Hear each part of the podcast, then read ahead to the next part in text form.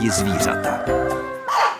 Po týdnu se vám opět hlásí pořad Máme rádi zvířata, tentokrát s Martinem Hlaváčkem.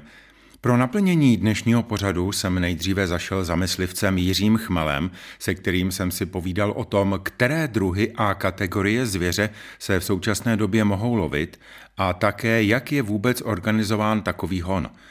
Poté směřovaly moje kroky za akvaristou Václavem Kolem, jenž vám poví, že v akváriu můžeme chovat nejenom rybičky, ale i různé mloky – No a pak se ještě budeme věnovat s výživářem společnosti Vafo, která vyrábí krmiva značky Brit Martinem Kvášem tomu, do jaké míry může škodit, když dáme psovi něco z našeho talíře, jak používat takzvané ňamky a které potraviny bychom psům spíše neměli dávat. A teď už vám popřeji hezký poslech.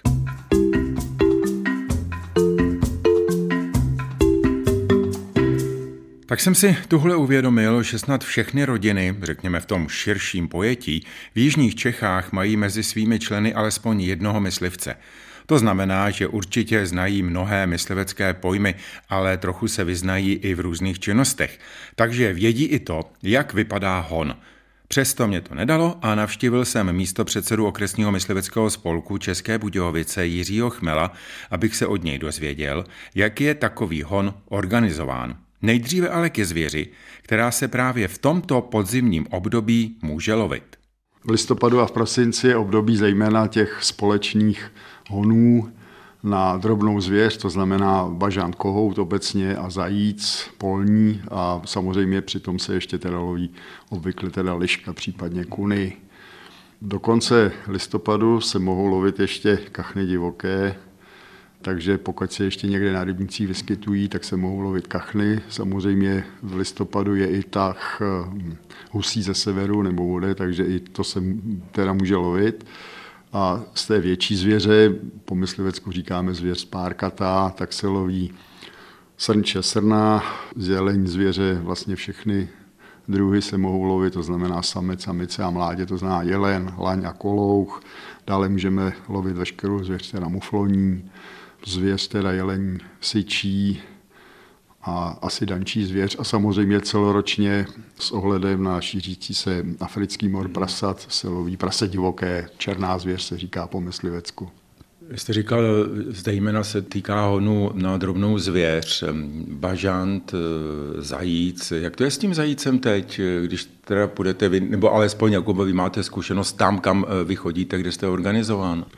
Takže už od eh, roku 1967, kdy se zavedlo teda vyhláškou určité plánování a statistika, takže se lov zvěře, jak zajíc, bažant, nebo jak už jsem říkal o té větší zvěři, tak se plánuje. To znamená, v letě se provádí sčítání, to znamená sčítání, co se vidí, plus určitý kvalifikovaný odhad, co během té doby se potká a podle teda počtu té zvěře v letním období se postaví plán lovu, což je vlastně rozdíl mezi stavem, který má být k 31. březnu daného, teda příštího roku a stávajícího roku. Plány posuzuje držitel honitby, to znamená většinou jsou to honební společenstva, nebo pokud je někdo velký vlastník, tak přímo ten vlastník. Pardon, že do toho skáču. Takže se může stát, že když eh, usoudí, že třeba těch zajíců není mnoho, tak se určí jenom počet, anebo že vůbec třeba se nebude střílet. Samozřejmě ten mé počet je vlastně v tom plánu daný a pokud se zjistí, že počet zajíců je menší, než je ten stav minimální, což je minimální stav dané honitbě, tak se nic neloví. Já v mé honitbě, kde jsem, tak už několik let po sobě, spíš více se vůbec neloví bažant, kohout ve volné přírodě, takže to i tak může být. No a zrovna tak se může stát, že prostě se zjistí, že zajíců je málo, takže ani zajíc se ten neloví. Pojďme k samotnému honu. Jak je vlastně organizován? Někdo zvolá, vy tam přijdete a tak dále a tak dále. Má to i své tradice, pochopitelně myslivecké. Takže zase se trošku vrátím k tomu plánování, bohužel, to musím říci. Takže i plán honů se předkládá nejenom, co se bude střílet a kolik zvěře v dané honitbě, ale i kdy se budou pořádat mé hony. V plánu se teda vypisuje místo srazu a místo ukončení, popisuje se tam nebo dává se tam informace o počtu střelců, k tomu je samozřejmě určitý počet loveckých psů a honců. Takže toto je všechno předpřipraveno. Většinou v současné době se pozvánky posílají elektronicky, takže skupině těch lovců v daném společenstvu nebo v tom spolku mysliveckém se dostane informace, že já nevím, v sobotu toho a toho dne se koná hon, sraz v 8 hodin ráno, já nevím, někde u kapličky třeba jasně, řeknu svatohuberské.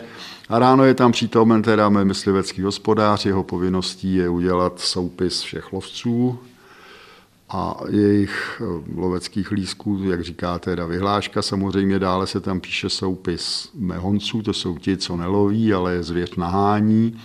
A samozřejmě se tam píše i, kolik je tam lovecky upotřebitelných psů, to znamená, nemůže tam být voříšek z vesnice, ale pes, který má loveckou upotřebitelnost pro daný druh zvěře, například ohaři nebo slidiči, abych to teda připomněl. Zkontroluje, jestli všichni mají doklady, to znamená lovecký lístek, zbrojní průkaz a pojištění. U psů ještě průkaz psa podívá se vizuálně po těch účastnících, jestli náhodou někdo není pod vlivem alkoholu nebo návykové látky, které musí okamžitě vyloučit a jestli tam není osoba mladší 15 let přítomna. Tak to jsou takové ty základní mé povinnosti.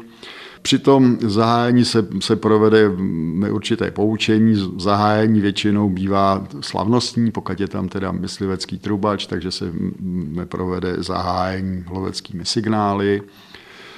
Následně myslivecký hospodář, většinou je to ten, kdo vede hon, řekne, co se bude střílet, kolik těch dílů, říkáme tomu leče, během toho honu se budou dělat, kde bude výlož, to znamená místečko, kde po každé té leči se zvěř vyloží na pravý bok, aby se zaevidovala, posoudila a následně, kde bude vířa, to znamená pohonu, definitivní teda ukončení.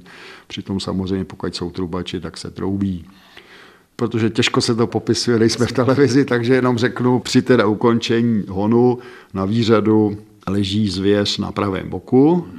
Pokud se střílí liška, tak je jako první, následují teda zajíci, potom jsou bažanti, kohouti, abych to řekl teda přesně ve volné honitbě.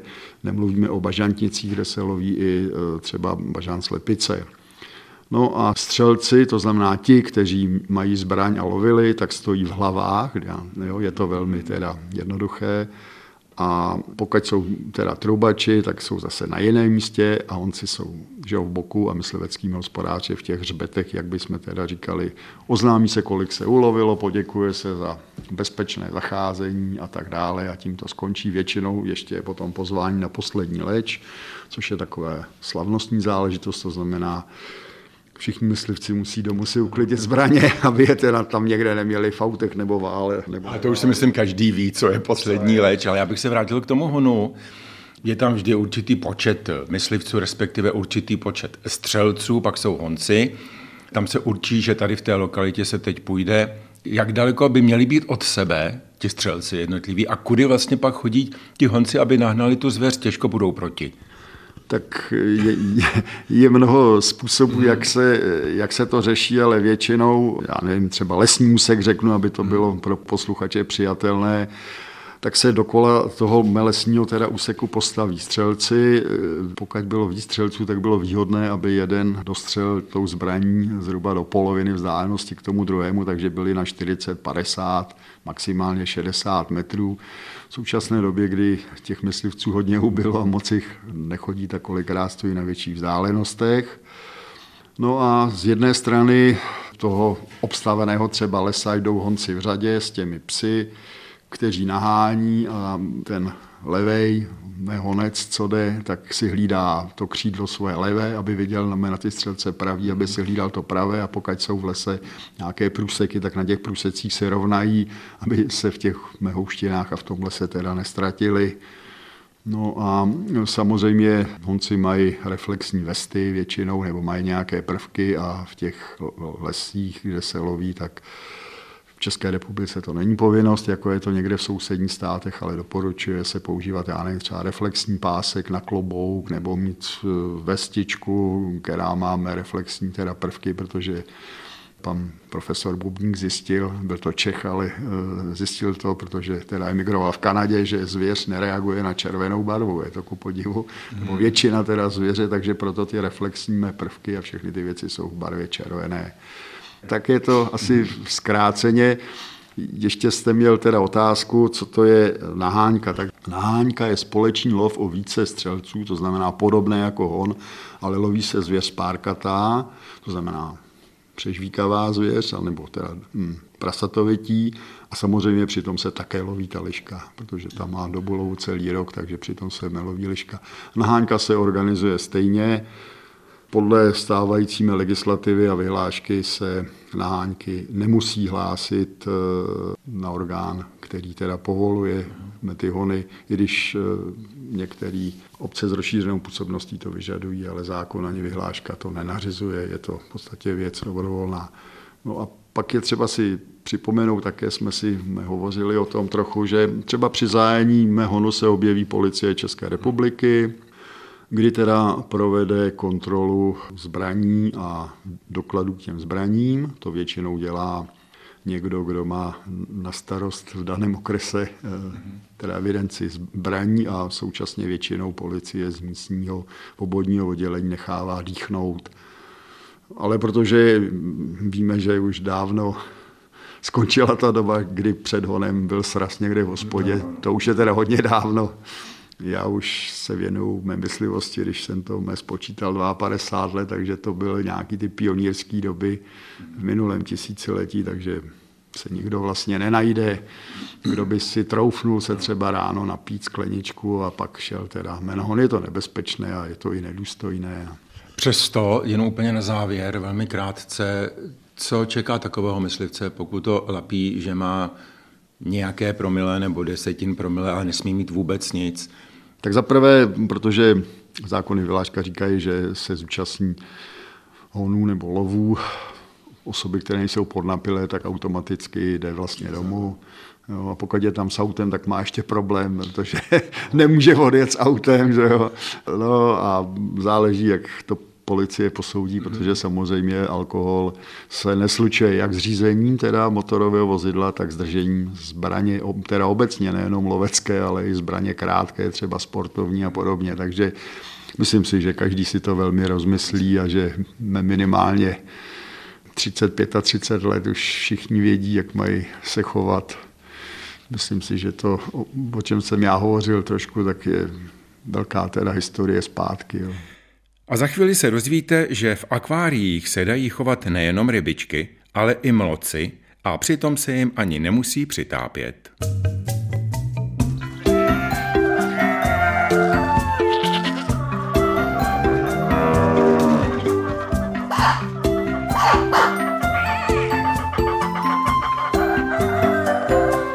Většina z nás v této době řeší a možná už vyřešila, kde by se dalo ušetřit na energiích a upřímně rozhodně se ušetřit dá. Stejnou otázku si jistě pokládali a pokládají i lidé, kteří mají nějakého koníčka, který také spotřebovává nějakou tu energii, třeba akvaristé či obecně chovatelé různých živočichů. Pokud máte doma menší akvárium, asi ten problém není nijak veliký. Ovšem, u akvaristů s více většími akvárii to už může být na zamyšlení. A podobně se musel zamyslet i chovatel akvarijních rybiček Václav Kule ze Starých Hodějovic, který měl ovšem více důvodů, proč o něco snížit množství aktivních akvárií. Ale zároveň nabízí i jinou možnost, jak ukojit svou chovatelskou vášeň. V jeho případě chovem různých druhů mloků. A to by mohla být i inspirace pro vás. Já jsem ještě do nedávna měl dvě místnosti eh, s akvarijníma rybičkama. Za jedno nějaký věk, nějaký choroby, už taky nemám takový tak na bránu jako dřív, takže jsem si nechal jednu místnost s akvarijními rybičkama a tu druhou místnost, kde jsem měl taky akvária, jsem tak nějak částečně předělal, jak z důvodu není chuť, není síla, taky i ty energie, jak se tady Martin zmiňoval, ale i tak jsem si tam nechal několik akvárií, jelikož eh, mám eh, okrasný bazén, ve kterým chovám závojnatky, to je, dejme tomu, eh, ryba, která snese velice nízké teploty. A dokonce, když se člověk zaměří na jejich chov, tak je dobrý, aby dodržoval prostě přes léto teplo, v zimě závojnatka, je to karas, je to ryba z Japonska, kde i v zimě na určitých místech tam prostě vodní lokality zamrzají a oni jsou tam schopní existovat. Takže tyto ryby v zimě jsou v akvárku, ve kterým, nebo v nádrži, která je hluboká, anebo v akváriu, který má 10, 12, 13 stupňů. Ne, že by jako vyloženě hibernovali, jako známe u medvěda, lehne a chrání celou zimu, což bych taky nejradši dělal i já, ale přestávají přijímat potravu a teprve, když se zvýší teplota, tak se zase začnou něco podobného, dejme tomu jako náš kapr. Taky zima, zamrzne to, zalehne někam na dno a leží a čeká, jestli mu to nad ním rozmrzne a začne pak znova žrát. Takže ty akvária jsem si tam nechal v té místnosti skrze ty závojnatky, ale taky mě napadlo, jelikož jsem si tam těch akvárií nechal víc, že se pokusím, už dřív jsem to dělával a zrovna právě u těch tvorů, nebo o čem si budeme povídat, mi chybělo to, že jsem je neměl kde zazimovat, že zase úplně zmrznout to člověk nemůže nechat, ale ta teplota těch 10, 12, 13 stupňů jim vyhovuje přes tu zimu. A teď už k těm tvorům. Jedná se o axolot mexický a žebrovník Valtův. Jedná se o mloky a přirovnal bych to k nejbližšímu, jako je e, známe ještě z české přírody, čolek. Žebrovník, ten pochází e, ze Španělska a axolotl, jak už s názvem, pochází z Mexika. Jsou to čolci, když bych to popsal jednoduše, pohybující se, když už jsou doopravdy dospělí, tak těch 20 až 25 cm, ale to už jsou obři, ale jinak těch 10-15 cm je jejich běžná velikost. Je výhoda, jak jsem říkal, přes léto můžou být v jezírkách, ale mají tendenci utíct, mm-hmm. takže chce to buď mít jezírko s vysokým břehem nebo s nižší hladinou, aby nemohl vylézt, akvário pochopitelně krycí sklo protože už jako kluk si pamatuju, že byly problémy, te, když mamka našla vysušenýho žebrovníka, hmm. takže byly problémy. Ale... Mají žít jenom v té vodě, nebo jen v tom akváriu, bavme se teda o akváriích, uděláš nějaký schůdek, na který by mohli vylézt, aby byli mimo vodu, nebo jak to vlastně tohle to je? Ten žebrovník, ten si eh, v tom akváriu klidně vyleze na nějaký dřevo a zrovna ten axolot tomu vůbec nevadí, když bude furt ležet na dně. Já jsem tam si, totiž rozdíl mezi tady těma dvouma tvorama je v tom, že žebrovník dýchá atmosférický vzduch, axolot, to už když se na to člověk podívá, má takzvaný venkovní skřele, což je schopen dýchat jako ryba ale jak u toho žebrovníka, tak u toho axolota může mít člověk akvárium normální běžně jako je, co ještě bych řekl, nedoporučuju to dávat s rybama. Zajedno ten žebrovník si rád pochutná na malinkých rybičkách a nějak, nějak mi to k sobě nepasuje, když si dáte prostě pěkné rybičky a pod tím vám budou, ale každý jak chce. Eventuálně větší rybičky by tam mohly být. Zrovna kombinace s většíma těma závojnatkama by neměl být problém, ale vzájemně si to moc nevyhovuje. Ty závojnatky od něho furt oždibujou, on je z toho nervózní, zase opačně, on jak vidí, jak se ty ploutve, tak zase po nich. To řekl bych, kdyby se někdo rozhodl pro chov tady těch mloků, tak prostě samostatné akvárko. Když by se někdo rozhodl, dají se normálně, běžně relativně sehnat a měli by být v páru nebo může být sám? Jak ten žebrovník, tak se axolot by se měl v každé lepší akvaristice dát objednat. I po případě mají, ale říkám, jsou v Čechách chovatele, které je běžně dělají, takže si myslím, že prodavači v lepších akvaristikách jsou vám je schopní sehnat. Řekl bych, že je to i poměrně jednoduchý chov tady těch tvorů, protože, jak říkám, nejsou nároční na teplotu, svým způsobem nejsou nároční ani na vodu, jak akvarijní ryby. A dá se říct, že se přitom i člověk vyřádí, protože z toho akvárka můžete si udělat na půl akvárium, na půl terárium. Počet. Nemělo by se to přehánět, ale zase jeden je málo, řekl bych, že by bylo pěkný, když prostě těch tvorů je tam víc. Mm-hmm. Je teda fakt, když jsou zrovna ty žebrovnice axoloti, když jsou malinký, dejme tomu do těch 80 cm, tak jsou schopni vzájemně si ubližovat. Mm-hmm. Ale co je tady další zajímavá věc, že když se třeba z dva porvou a jeden druhý mu ukousne nohu, tak ona mu doroste. Dokonce u nich je výzkum lékařský skrze to, když teď momentálně se různě přišívají ty končetiny a to, mm-hmm. jakým způsobem od nich získat prostě nějaký ten podmět podnět, že jsou schopní, že jim ty končetiny růstají. Plus dál, abych nezapomněl, strava. dá se říct, že žerou veškeré věci takové, co můžou dostat v přírodě. Takže já osobně jsem základ pro ně měl malý žížaly nebo kousky žížal, nastrouhaný hovězí srdce, pak jim můžete dát filé, malinký rybičky, ale teď co to, tak už si zvykli žrát i určitý druhý granulí. Jo, ale říkám, furt ta přírodní strava, myslím si, když si člověk koupí 10 deka file, tak mu to vydrží na hodně dlouho. Třeba i nitěnky a co plankton? Plankton, ten je třeba do určité velikosti, pak už to není prostě schopen ten 15-20 cm, taky si zobne, ale mm, není to pro ně ono. Jo. Ale tady ty podrobnosti si člověk dozví, když se prostě podívá na nějaké ty stránky na tom internetu. Ale říkám, myslím si, že jako to vůbec není náročný chovat, a člověk se přitom vyřádí. Plus další, k čemu bych to ještě přirovnal, co si pak, když se bude zdokonalovat, tak existují různé ryby, které třeba jako je ten lezec, který doopravdy vyžaduje zase mít akvárium, vylézt si někam na pláž a různě takhle to, takže tady to by si měl člověk časem třeba taky zaměřit. Ale říkám, v rámci úspor energie, úspor času, ten axolot, ten žebrovník, ještě existují různí čínský mloci. Je toho poměrně víc, ale tady to jsou takový dva základní tvoři. Úplně na závěr, když teda někdo je pořídí a bude mít, dejme tomu, i pár, jak je to s rozmnožováním? Zrovna u těch žebrovníků axolotlů to moc složitý není, i když je v tom takový nějaký zádrhel. Jsou chovatelé, kteří se snaží, mají špatné výsledky a pak jsou chovatelé, kteří to mají doma doopravdy na okrasu a dá se říct, když eh, ten žebrovník, jestli někdo ví, jak vypadají vajíčka od žáby, je to v takovém rosolu, tak ten žebrovník prostě dělá takový, jak bych řekl, copy z toho rosolu. Jo, vypadá to jak eh, žabí vajíčka, tak někdo to vyhazuje z akvárka převážně na jaře, že se nám ty žebrovníci množí a někdo si na tom vyláme zuby, protože mu to nejde. Jo. Proto si osobně myslím, že jim vyhovuje, když se člověk zaměří na ten jejich chov, aby měli ten zimní klid, kdy oni se prostě připraví na to množení. Jelikož v přírodě se množí pouze v období toho jara.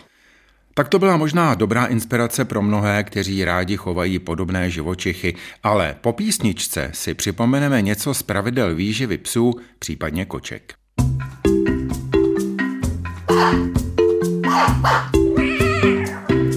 Tak se nám pomalu blíží Vánoce a tedy i období, kdy chceme i našim psím kamarádům takzvaně přilepšit.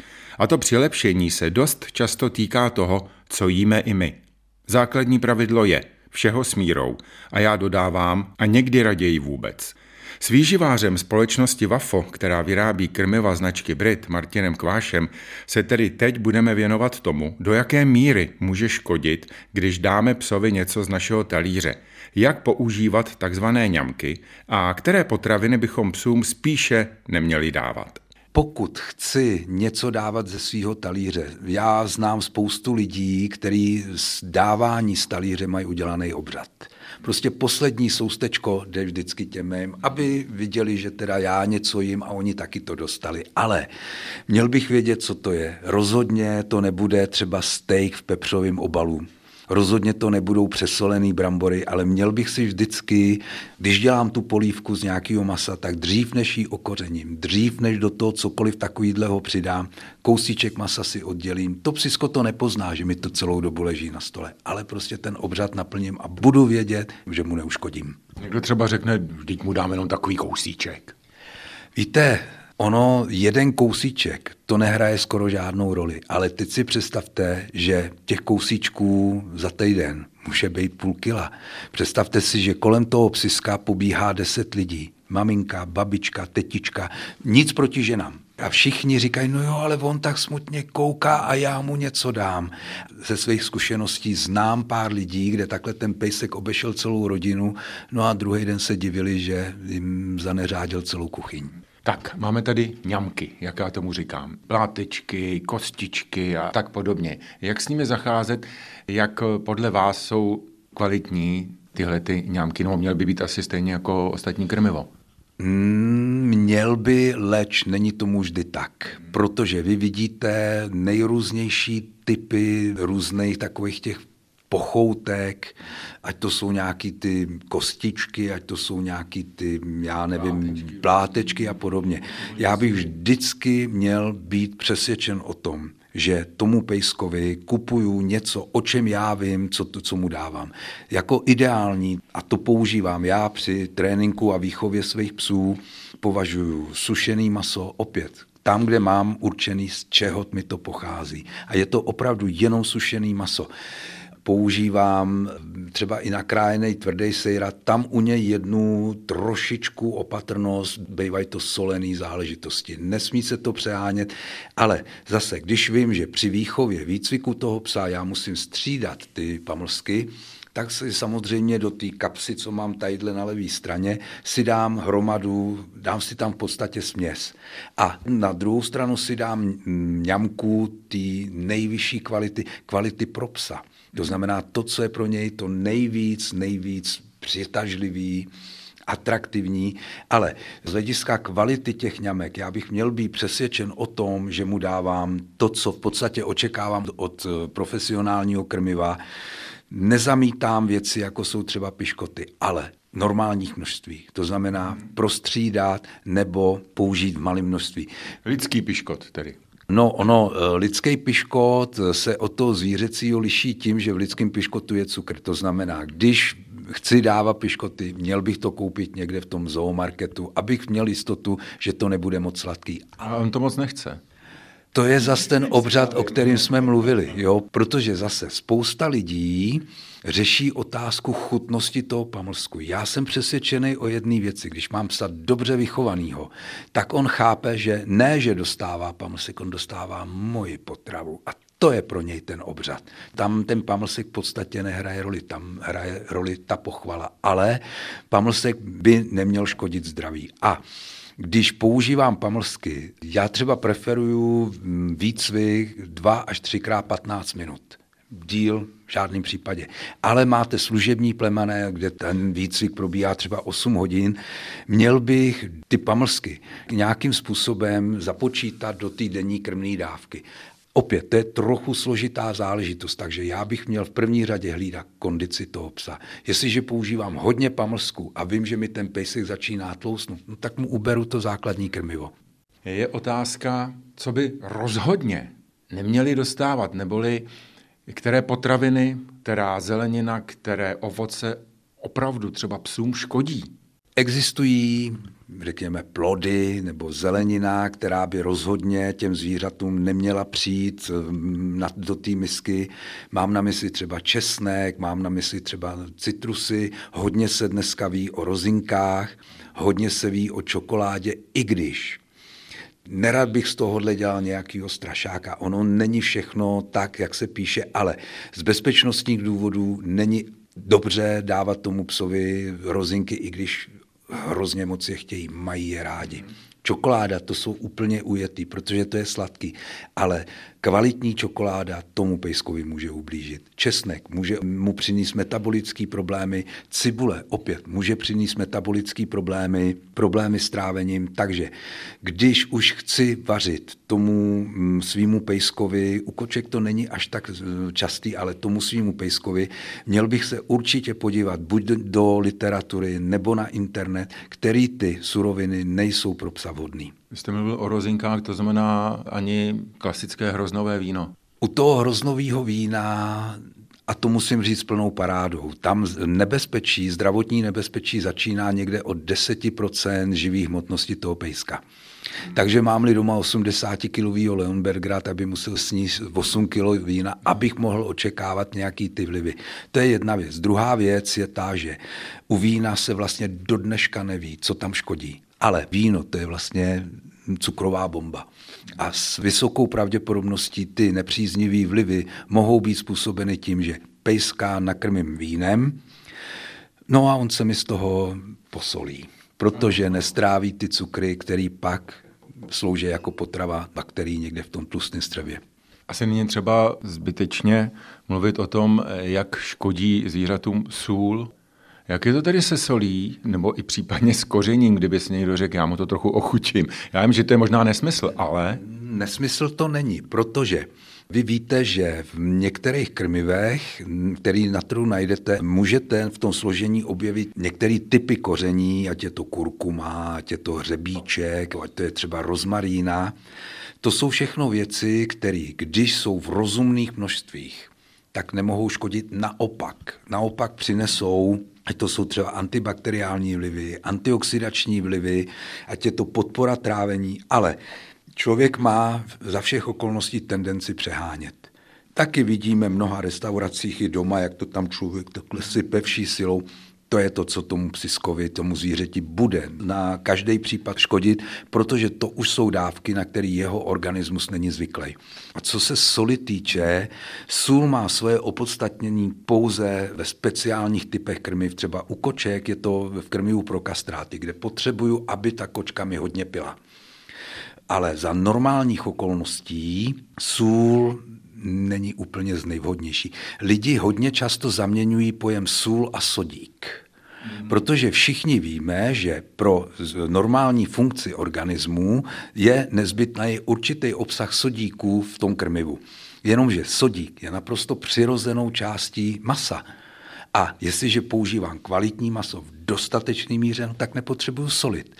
Sůl je vlastně jeden z nejlevnějších jakoby zlepšovačů chuti, ale bohužel jeden z nejškodlivějších, protože když mi nezvedne příjem vody, sodík má tendenci se kumulovat v organismu a začne škodit. Ať už je to srdce, oběhový systém, ledviny, močový aparát a tak dále. A to už je vše, co jsem dnes do pořadu Máme rádi zvířata pro vás připravil. Příštím mém vydání, což bude za měsíc, připravuji několik vyprávění o zajímavých setkáních se zvířaty. Příjemný den přeje Martin Hlaváček.